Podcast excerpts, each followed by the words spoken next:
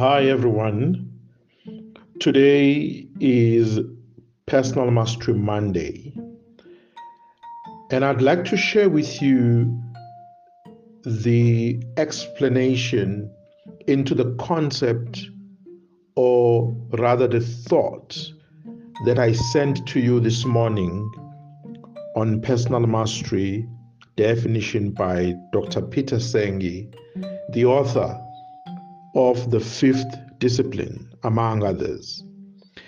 In the fifth discipline, Dr. Peter Senge explains and rather defines personal mastery as the discipline of clarifying and deepening your personal vision whilst also focusing your energies, developing patience, as well as seeing reality objectively.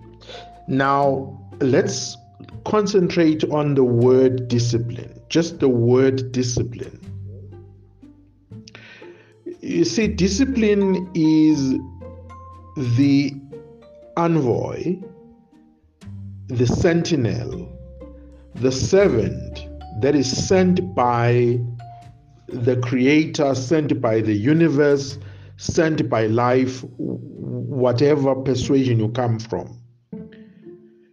And it is this sentinel called discipline, this servant called discipline, that engages you in a process that is non negotiable. Right? So it ensures that you enter a process, you walk through a journey, through a channel. And as you walk through this channel, this this sentinel called discipline ensures that you do not go right, you do not go left, but you keep moving towards the target. And what's the target?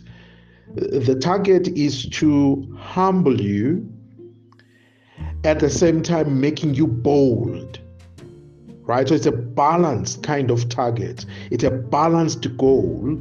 At the end of the discipline journey, there is the humility that you learn and acquire, at the same time, the boldness and the courage that you acquire.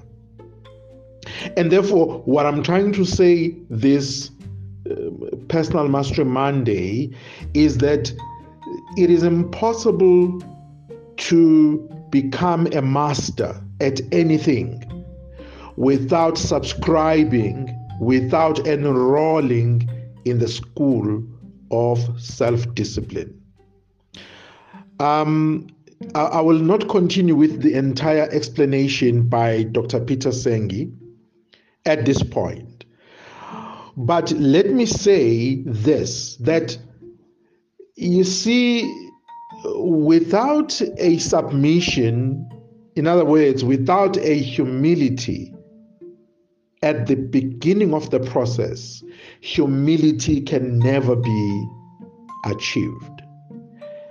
In the same breath, without courage of walking into the unknown, of stepping into the unknown and submit to a process of discipline, again, the outcome of becoming disciplined, becoming courageous, and bold will not be achieved.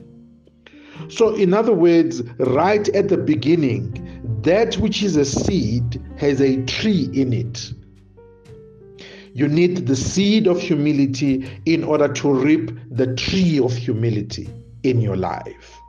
Again, you need the uh, seed of courage in order to reap the tree of courage in your life. And therefore, I, I agree with Dr. Peter Senge in the sense that what I've just explained as the process of discipline is a non negotiable in the process of becoming a master in your life. This is Umbusi, and thank you for engaging in today's coaching.